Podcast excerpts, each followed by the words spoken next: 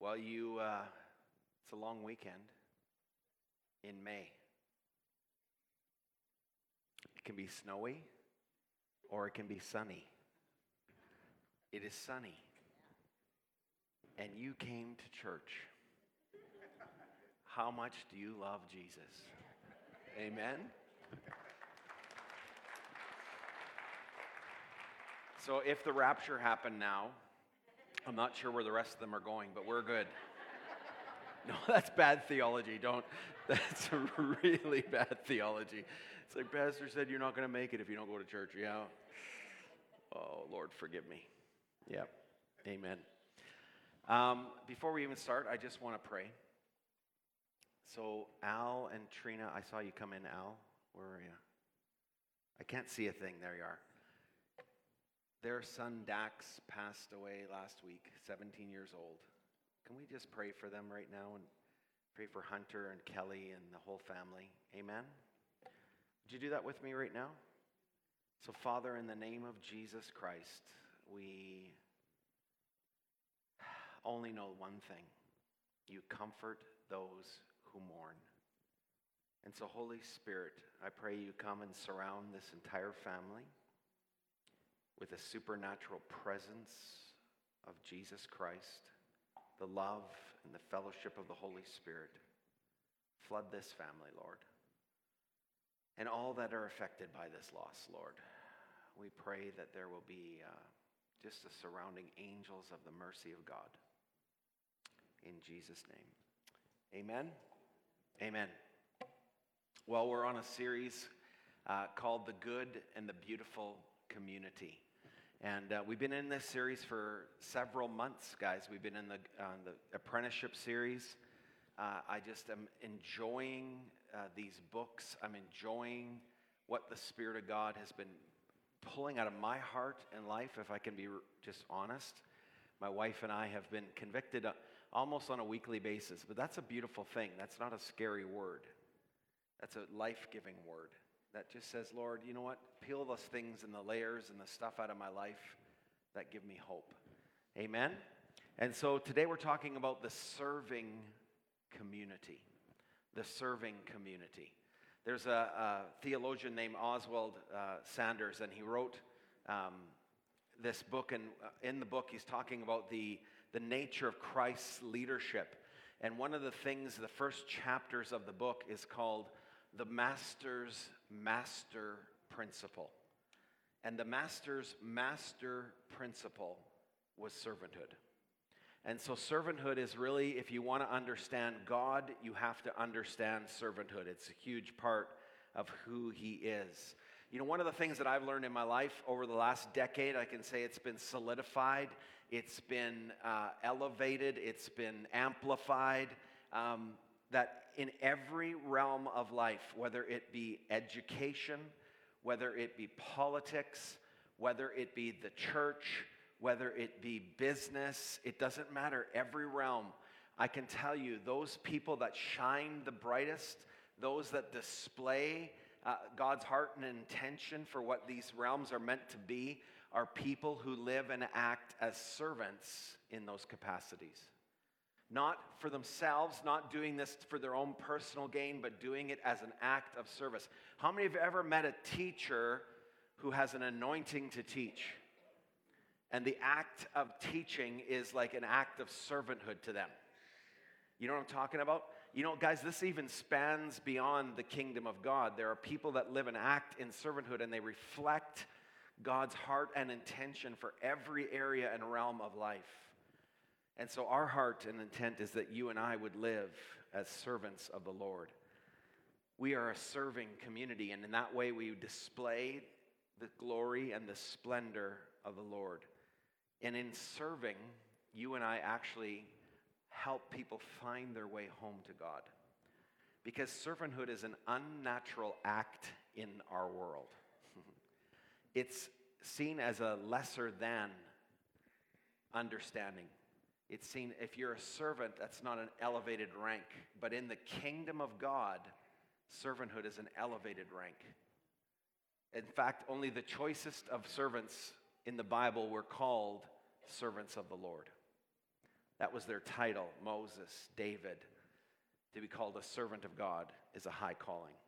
Well, let's pray and see if we can figure out why and how we are to live as the servants of the Lord today, to take some things away from this service and to move forward with faith in God. Father, thank you for this amazing group of people, Lord, who love you. God, in this room are people that are going through tremendous grief. There are people that are going through uh, challenges. There are people that are going through different things. Some of them are going through great things. They're just like, my life's great. Lord, whatever our situation, whatever our status, Lord, we are with you.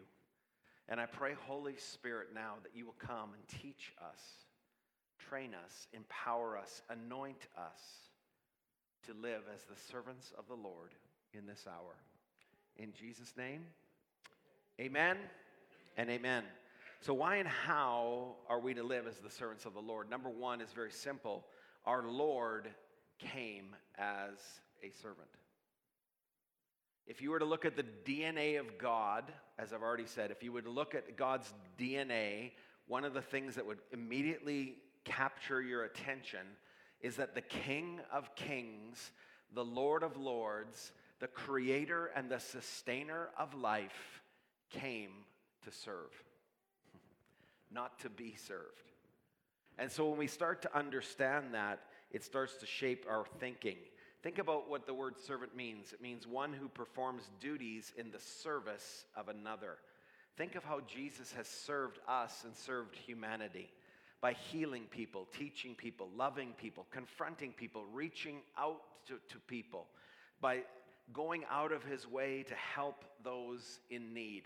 Jesus Christ said, you know, his mission statement was, For the Son of Man came to seek and to save that which was lost. And so, a lost people and a lost promise and a lost calling, God has come to restore us to what we were always intended to be.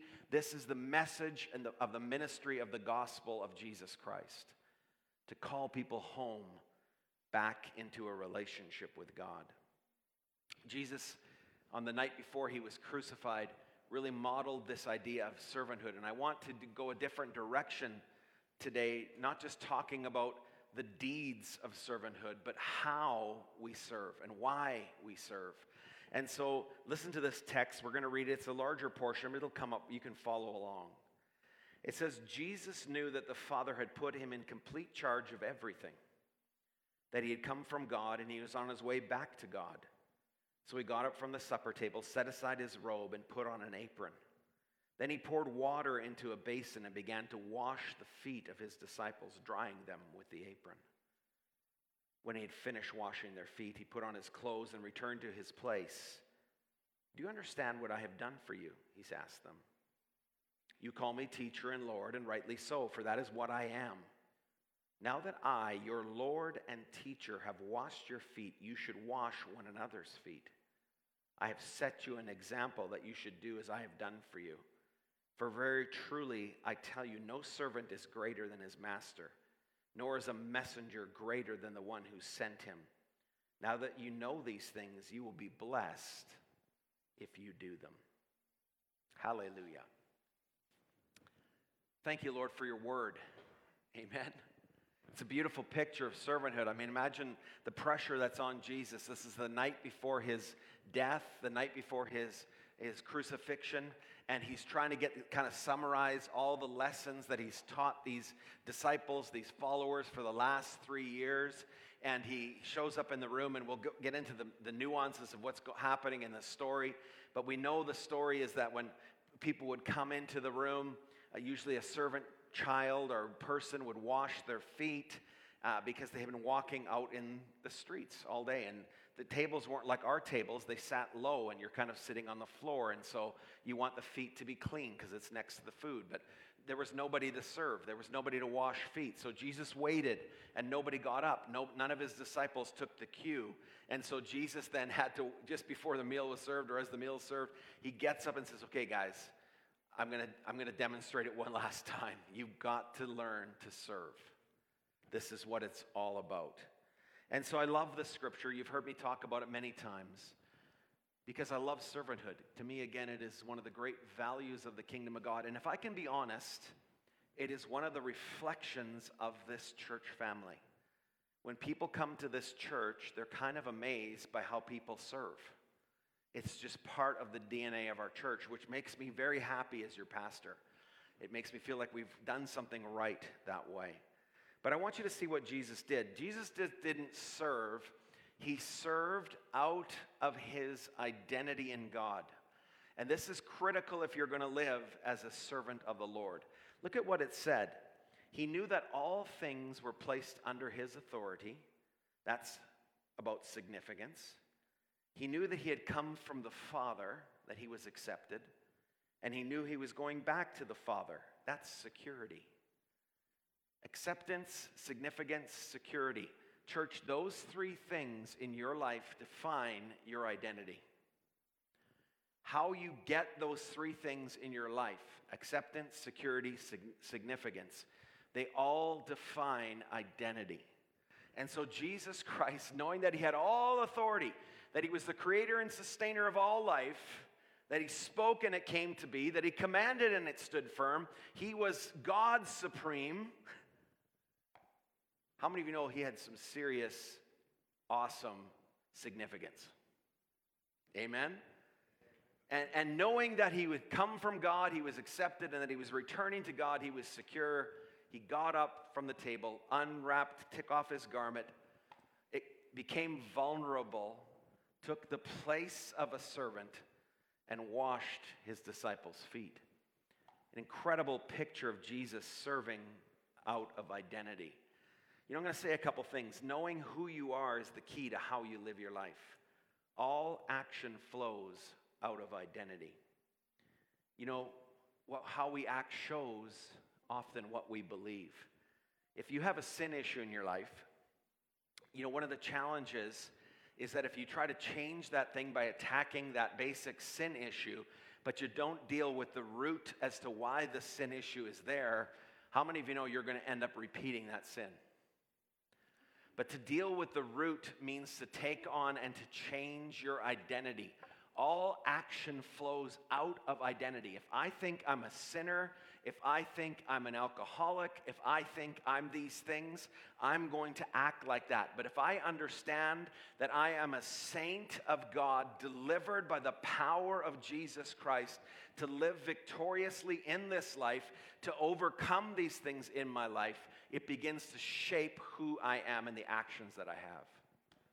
You need to be secure in your identity if you're going to be a servant of the Lord. It's actually the one thing that you and I have to work on the most. See, religion wants to deal with the individual sin rather than the identity.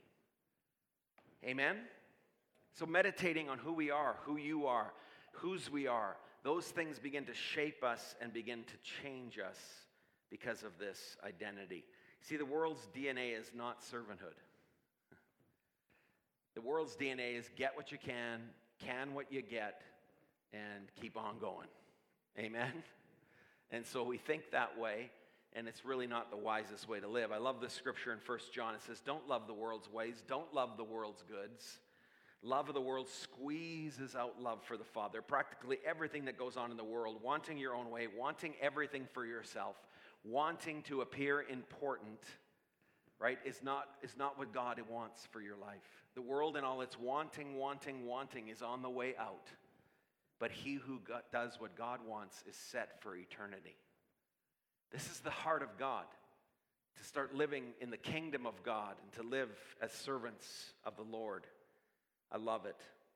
You know, when we know whose we are and we know who we are, it begins to move through our life in beautiful, powerful ways. In Luke 22, which is the parallel scripture to uh, John 13, in Luke 22, Jesus announces to his disciples, one of you is about to betray me, and they get into an argument about which one it could possibly be. And then that argument leads to them saying, which is the greatest? They actually start, well, it couldn't be me. Jesus loves me. It couldn't be me. I'm better than you. I think it's I think it's you. I think it's Peter. Peter's always shooting off his mouth. They get into this fight, and Jesus gets up, takes off his outer garment, puts on this, this towel, right? This way to wash feet, and this is what he says He says this Who would you rather be? The one who eats the dinner or the one who serves the dinner? You'd rather eat and be served, right? But I've taken my place among you as one who serves.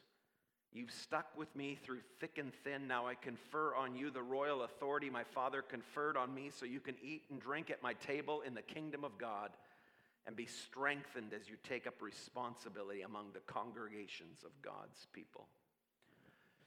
Jesus looks throughout generations and generations of Christians, and the message is the same. And he's constantly compelling us and saying, Guys, I'm anointing you to serve. I'm compelling you to serve. I, am I'm, I'm giving you the gift. I'm conferring on you the royal authority of servanthood. And uh, one of the things we've done in our discipleship school for the nine years that we've done our discipleship school, uh, the graduating diploma that everybody receives at this discipleship school is a towel. it's a towel. Here, you've graduated discipleship school. Now, here's your towel. Go and serve. Go and serve. The Father's conferred on you, Jesus conferred on you the royal anointing to serve. And so, Jesus is this picture of servanthood. And in every area of your life, church, God wants you to serve at work, He wants you to serve at home, He wants you to serve in your schools. He wants you to serve your neighbors. Every aspect and part of your life is shaped by servanthood. This is the reflection of the king and the kingdom that you're part of. But here's the second thought, and again, rather than talking about individual acts of service, I want to understand how to serve. And so the second thing you need to understand our serving flows out of our relationship with Jesus. You know, we know that this servanthood is the DNA of God, but do you understand that this is where, again, religion versus relationship goes wrong? Religion says serve, and if you serve enough, then maybe you will build up a long enough list and a high enough, uh, you know, good things that you've done, and God will approve of you, and God will love you, and God will let you into heaven. That is religion. That is not God's heart or intention. That is not Christianity. That is not what God is saying to you. He's saying, I am a servant and I am serving. I am asking you to join me in servanthood. And so when you serve, you don't serve for God, listen to me, you serve with God. There's a big difference. Amen? Because if I try to serve for, you know, I'm trying to serve for God, like I'm doing this to earn God's favor. I'm lear- doing this to earn His acceptance. I'm doing this to be significant. I'm doing this in order to, to be secure in my eternity. That does not reflect the kingdom. But the kingdom says, I am here and it's all I can do, and I need to be empowered by God, by God, for God, with God in order to do this. Church, listen to me. You serve because Christ first served in you. He first served you. Amen? You know what? You love because Christ first loved you. You give because Christ first gave to you. Everything starts with God and everything flows from God. Your communion, your community with God is what will give you the strength and the power and the anointing in order to serve this world. And this world needs serving. There are so many broken and hurting and lost people. Listen, I just want to, I want to share this from Philippians because I think it's so powerful. It's a picture of how we serve. It says, Therefore, if any of you have encouragement from being united with Christ, if any comfort from his love, if any common sharing in the Spirit, if any tenderness and compassion, then make my joy complete and be like minded, having the same love, being one in spirit and mind. Do nothing out of selfish ambition or vain conceit, rather, in humility, value others above yourself not looking to your own interest, but each of you to the interests of others. How many of you know that's the most impossible scripture without Jesus Christ empowering you to do it? How can I not be self centered and selfish? There's only one way. And that and I love this scripture because it's saying if you have this by being united with Christ, then be like-minded. So when I spend time with God, the highest act of servanthood, church, The highest act of your service is to the Lord. It's not for the Lord, it's to the Lord. Because in coming to that place of saying, Father, I'm here to worship you. Father, I'm here to re- meet with you. Father, I'm here to be empowered by you. I need to be with you because I have to go out and live this out in this world, and I cannot do it unless I first receive it from you. Amen? That was the weakest mumble, mumble, mumble. When are you done? Wow. It's barbecue season. Oh, Jesus, have mercy. Church, listen, we have to start understanding we serve from a new identity. I don't serve in order to be secure in my relationship with God.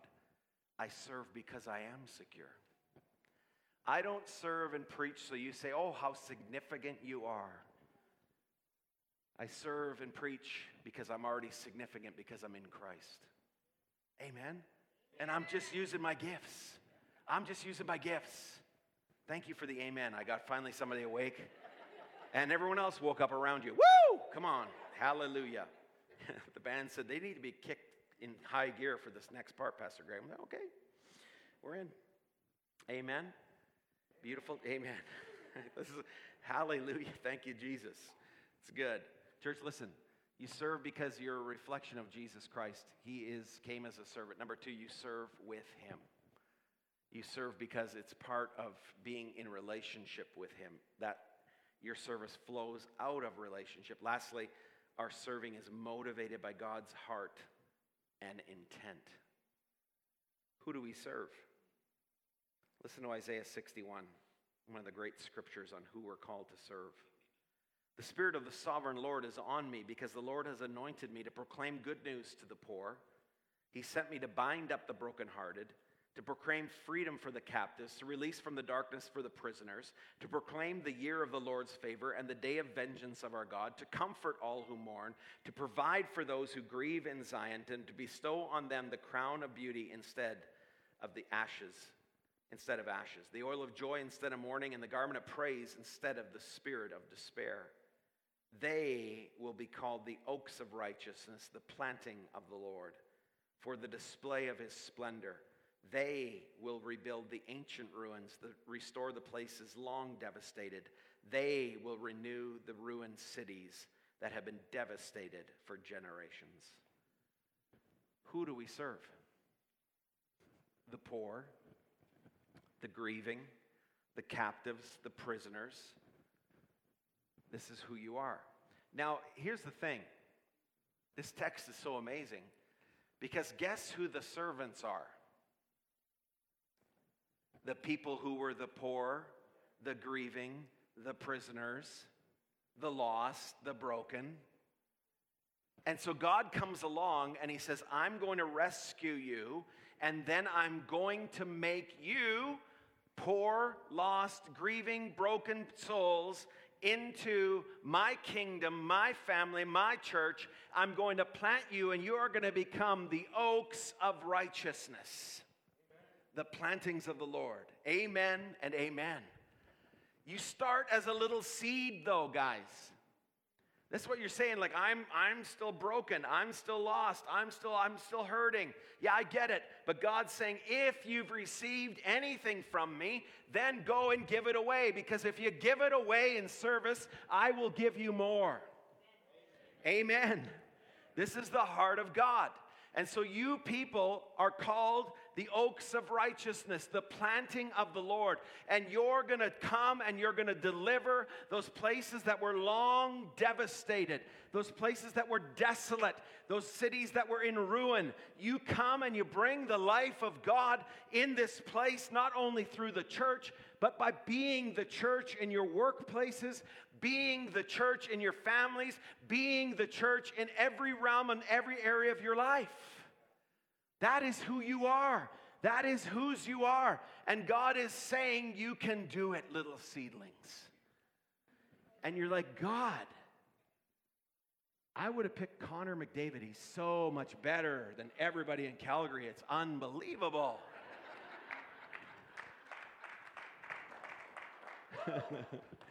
and all the Calgary fans said, Boo. That's all right. He is good, though. Yeah, thank you for that. We'll take it. Who do we serve? You serve the person next to you. You serve your neighbor. You serve your coworker. And you don't serve in your own strength. Because if you serve in your own strength, you're going to become embittered and you're going to become broken and empty and you're going to be like, oh, I can't do this serving thing. This is not what God is asking. See, he also has another scripture tells us how do we serve. That's Isaiah 42. The whole scripture is not going to come up on your screen, but I'm going to break it out and I'm going to read it to you first. Here is my servant whom I uphold, my chosen one in whom I delight. I will put my spirit on him or her, and he will bring forth or she will bring forth justice to the nations. They will not shout or cry out and raise their voice in the street. A bruised reed they will not break, and a smoldering wick they will not snuff out. In faithfulness they will bring forth justice. They will not falter nor be discouraged till they establish justice on earth. See, the former things have taken place, and now I declare them to you before they spring into being. I announce them to you. See, church, if we serve in our own strength, if we serve thinking that's how we earn the favor of God, then we're going to be in big trouble. But if we understand that we can only serve because we are united to God, it changes our service. See, here's a few things from this text. Number one is dependence. It says, Here's my servant whom I uphold. Jesus said weird things like this I can do nothing except that which I see the Father doing. I can say nothing except that which I hear him saying. What he was saying is that he lived in utter dependence on God. The busier he got, the more time he spent with God. Jesus spent time with God so that he could then come and serve others. And so the same is true of you and I.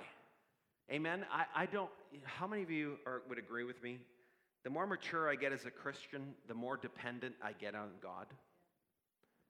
I, I can't do this life. Our church is getting busier. I can't do it. Amen?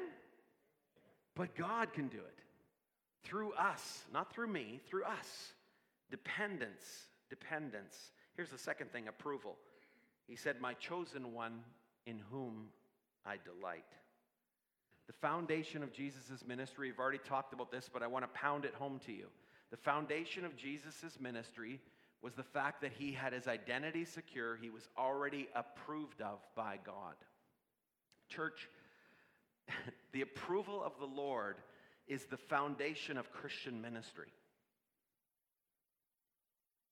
You can't do this in order to earn God's approval.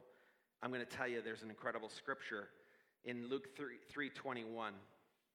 Jesus is being baptized. The Spirit of God descends upon him in the form of a dove.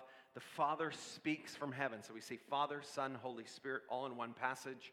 The Father speaks from heaven. He says, This is my Son, whom I love. In him I am well pleased. In him I have placed my favor. In him I have placed my anointing. In him my grace is resting upon. And, and then the most significant portion of that scripture is the last line of that scripture. It says this Now Jesus himself was about 30 years old when he began his ministry. Church, the beginning of Jesus' ministry was not from a point of if I do these things, then I will be approved by God. The foundation of Jesus' ministry was he was approved before he did one single thing to earn it. Guys, that's Christianity. Every other religion in the world says, do A, B, C, then maybe God will approve of you and you'll get to heaven. Christianity says God approves of you, God speaks over you, God says, You are my son, you are my daughter, whom I love, and you I am well pleased. Now go and serve based on the foundation of approval. Whoo! That's good preaching. I've said it probably 600 times, so you've, you've said this before, Pastor. I know. I'll say it again until you get it. It's no trouble for me to say it again and again and again. Amen? You're approved by God. This is my son, whom I love, and him I am well pleased. You say, well, that was Jesus. Of course, the Father's pleased in him. But do you know the Bible says that you're standing in this world, 1 John chapter 4, our standing in this world is identical with Christ. Our standing before who? God. Not before man, before God. Our standing in this world. Why did I accept Jesus into my life? Why did I ask to be born again? Why did I ask Christ to come in and fill my life and be part of my life? Because I can't do it on my own. I am not accepted by what Greg Fraser has done or failed to do. I am accepted because Christ has been accepted and I'm in Christ. That's the gospel. and so Jesus is saying, church, stop trying to earn what you can never earn. If you earn it, then it's no longer a gift and God can't give it to you. If you deserve it,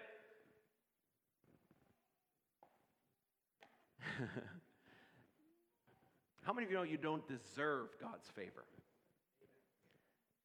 But it's a gift. Amen? Okay, okay. Okay, so you are next, you're anointed. You're anointed. I will put my spirit on him or her. Can't do this without the anointing. The spirit of wisdom and understanding, the spirit of counsel, the spirit of strength, the spirit of the knowledge of the fear of the Lord, the spirit of delight, the Holy Spirit. This is part of the deal. Jesus says, I'm not only giving you a new identity, I'm giving you a new power. I'm giving you a new power source from which to live your life. You don't have to live in the strength of your flesh, the strength of yourself. You can live in the power and the strength of the Holy Spirit. You're anointed. You're anointed to be the sons and the daughters of the living God. Amen? Church, listen. I'm going to tell you a secret about your life, whatever you do for a living. It doesn't matter if you're, if you're a stay at home mom, a stay at home dad. It doesn't matter if you're a plumber. It doesn't matter if you're an electrician. It doesn't matter if you're an aerospace engineer. It doesn't matter if you're a nurse. You know, you can bring God's anointing into that place. the Spirit of God is within you. And you can say, Lord, this is bigger than me. I, I don't know how to do this task. Can you help me? You'll be surprised how God will give you incredible ideas. God will give you incredible capacity to do what you cannot do without Him. You have an anointing, servants of the Lord. Here's the fourth thought modesty, humility, and motive. He will not shout or cry out or raise his voice in the streets. Who gets the glory for what we do? Is it all about him or about me? Do we rejoice at other people's success or do we want to tear them down? All these things have, a, have an understanding, church. All these things reflect to you and I what we're placing our identity in. Do you know that your work for the Lord is even not the thing that you're to place your identity in? You just do that because you're already okay with God and everything is trusted to Him for that day. You don't have to worry about who gets the glory. You can help and pray for other people. We can pray for other churches to succeed. What? Yes. Their success is our success, and our success is their success. Amen? We got some great churches around here. We can pray for the Alliance Church. We can pray for all the churches in this area that God will bless them and pour out His Spirit upon them. You see, who gets the glory for what you do? You don't have to prove anything, church. Just live a life of service. You don't have to defend anything. You don't have to protect anything. God is keeping account, and it's good. Empathy is the fifth thought. It says, A bruised reed he will not break, and a smoldering wick he will not snuff, snuff out. Okay, bruised reeds down by the waterside. You've heard me say this analogy before. The waterside had those reeds, you know, those reeds, and they just they're just so they're so pathetically weak. You pick them, and they can break and bend really easily. You understand what I'm saying? That's the picture here. And in Jesus' day, they used to try and hollow them out and make little flutes of them. And, um, but they would end up bending half of them and just throw them away and grab another one. Throw them away, grab another one. You ever feel like a bruised reed? Yes. Aren't you glad Jesus didn't throw you out? no, really, I can make a sound. No, it's like not good. Don't worry, he'll help you. He can heal you bruised reeds. And you know the smoldering wick analogy. You ever had a candle that you blow out and it keeps smoldering? What do you do to that candle? You stuff it into the wax. or you cover it, or you take it out of the, you know what I'm talking about. Jesus is saying, You smoldering wicks, you bruised reeds, I didn't give up on you and I'll give you the strength not to give up on the people around you. How many of you know Jesus is about to bring in a whole bunch of bruised reeds and smoldering wicks into this church? We're already here. Yeah, amen. You're, not wrong. Optimism and perseverance. In faithfulness, he will bring forth justice, and he will not falter or be discouraged until he establishes justice on the earth. See, justice is not about retribution, but about deliverance. It has to do with moving people out of injustice into healthy and whole life in the community of the kingdom of God. You are agents of justice. You're agents of justice. You are the servants of the Lord. And you come to bring justice and peace to this world.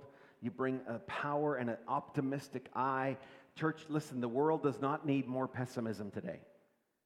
For the love, turn on your internet. No, don't. Turn it off because it is not, there's no optimism on the internet. It is all pessimism. It is all anti kingdom thinking. And you're like, oh, my, uh. no, no, no. You know what? Jesus is it. he is optimistic. And the world's flailing and the world's floundering and drowning, and Jesus is like, Oh, come on, get ready. It's about to happen. A great revival of God is coming. Whoo! Yes! The power of God is going to be poured out onto the church. And if 3,000 were added to our number tomorrow, how many of you know every single one of you in this room right now is now a pastor? You're like, I'll, I'll speak Latin, I don't know, Stominese, I don't know. Go, serve, love. Amen? Because you're going to be needed. And then suddenly, when you're seeing the brokenness of somebody else around you, you're not looking at your own. Hmm. Optimism, perseverance. Keep going, keep going. Don't give up. Keep going. Keep going. Lastly, faith. Faith. See, the former things have taken place and new things declare. I spring, before they spring into being, I announce them to you. Hallelujah. When you can look at somebody and see something more for their life than they see for themselves. How many of you know most people don't see good things for themselves? They don't. But you can come into their life and you can say, wow. Wow. You know, I, most of you know, I got elected a uh, fellowship elder for our fellowship. And there's a hundred and some churches in our fellowship. And, and my first elders meeting was last week. And I was listening to these guys, and their, their, they're Herculean task of shaping the direction of ministers. And it was just an interesting meeting for me because I'm the new guy. And so they, they're, they're in the midst of the struggles, they're in the midst of the stuff, and they're talking and I just, you know, kind of came to me and I just said, you know what, you guys are, you guys are doing amazing. You guys are awesome. Like I can just see what the changes that you're making. the stuff that you guys have been putting into place in our fellowship is so awesome, so incredible. Our guys are so encouraged. They needed to hear that because they've been in the mix and in the fight for so long. That could be me in a year, but right now I'm the optimistic one. Amen. I'm the young guy, like, come on, we can do this. Oh, well, Jesus is good. Can you speak life over your family? Can you speak life over your kids? How many of you know we want to speak life over our kids? How many of you want your kids to be more than you? How many of them want how many of you want them to stand on your hands and go higher? Amen. Of course we want that. Do you think God wants that for his kids? You're his kids. And all that are coming into the house of God. This is what the Lord wants you to know and to do. You can ask the band to come back. A little bit of a difference, different teaching today. I just wanted to teach you about servanthood. I wanted to tell you about the great kingdom that you're part of, church. And I wanted to charge you today that you are the servants of the Lord. You broken people. How many of you know the best person to reach broken people is someone that has gone through that breaking first? Yeah. So nothing's wasted. No experience that you've been through, nothing you've done is wasted. God will take it and use it for His good. Amen? We're on the journey together, church. We are the good and beautiful community of faith. And God is calling us to be the community of servants not out of our own strength, but out of His strength. Because the world is desperate for the servants of God to rise up. Amen? Amen and amen. Let me tell you a story in closing, and then we're going to sing. Uh, Easter Sunday was a busy Sunday here at church, and it's a busy Sunday every Sunday. And a lot of times you guys don't see me wandering around on Sundays. And the reason I don't do that is because I have to kind of keep my spirit isolated a little bit so that things don't happen that kind of distract me from what I have to do every week. But on Easter, I went out into the lobby and I met a young man who had some serious, serious issues in his life. And in an instant, I'm going to be honest with you. In an instant, I regretted engaging. Because I was like, oh my gosh, this is so much bigger than I am. I can't do anything to help. And so, honestly, to be honest, the desire, the capacity, and the ability to help this situation was so beyond me, particularly in that moment. But you know, here's the incredible thing about being a servant of God. You can, in that moment, say, Holy Spirit, I can't do this. You have got to help me right now and show me in the body who can come alongside of this person and help them. Because I can't do it on my own. And so instantly, God just brought some people together. And instantly, I felt an anointing come from the Spirit of God to be able to pray for this young person and to pray for the brokenness in their life, to pray for the Holy Spirit to surround them, to pray for the next steps to be given to them. And then we connected them with somebody that's willing to help and counsel them through this. And this is the body of Christ, you guys.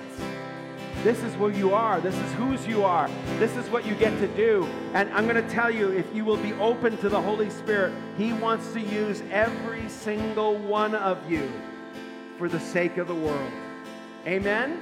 Because it's not about you.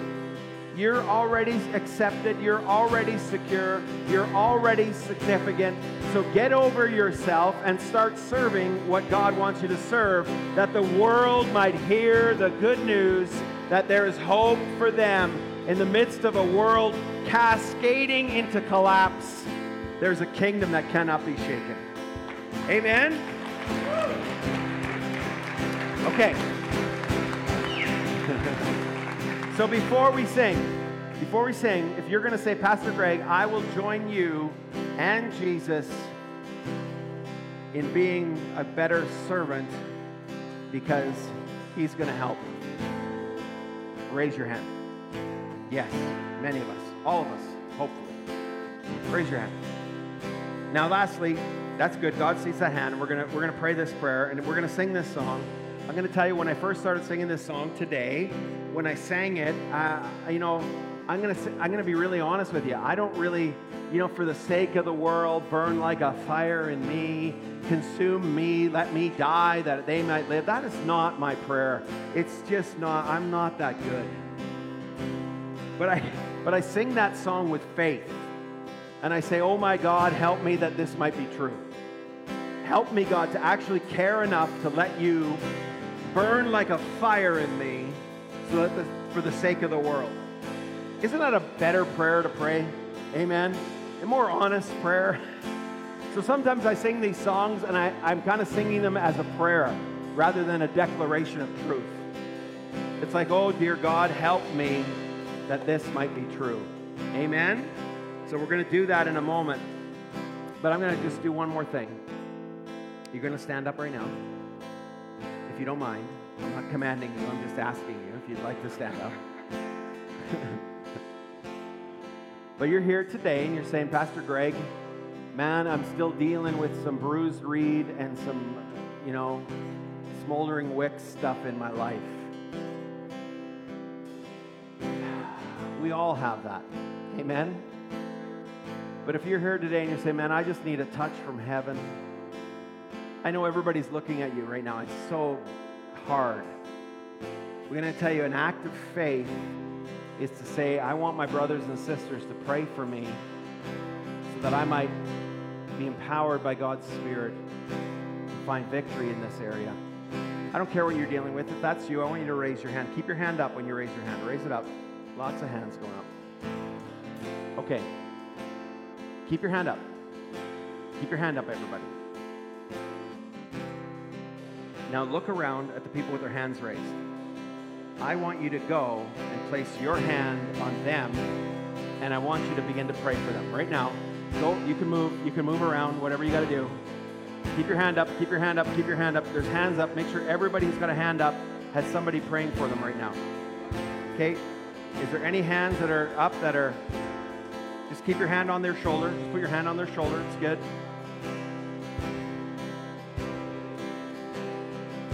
Gather around these people. Is there anybody like, man, I feel so weird. I have my hand up and nobody's praying for me? Okay, just begin to pray. Just begin to pray. Pray the blessing of the Lord. Pray that their identity might be secure in Christ.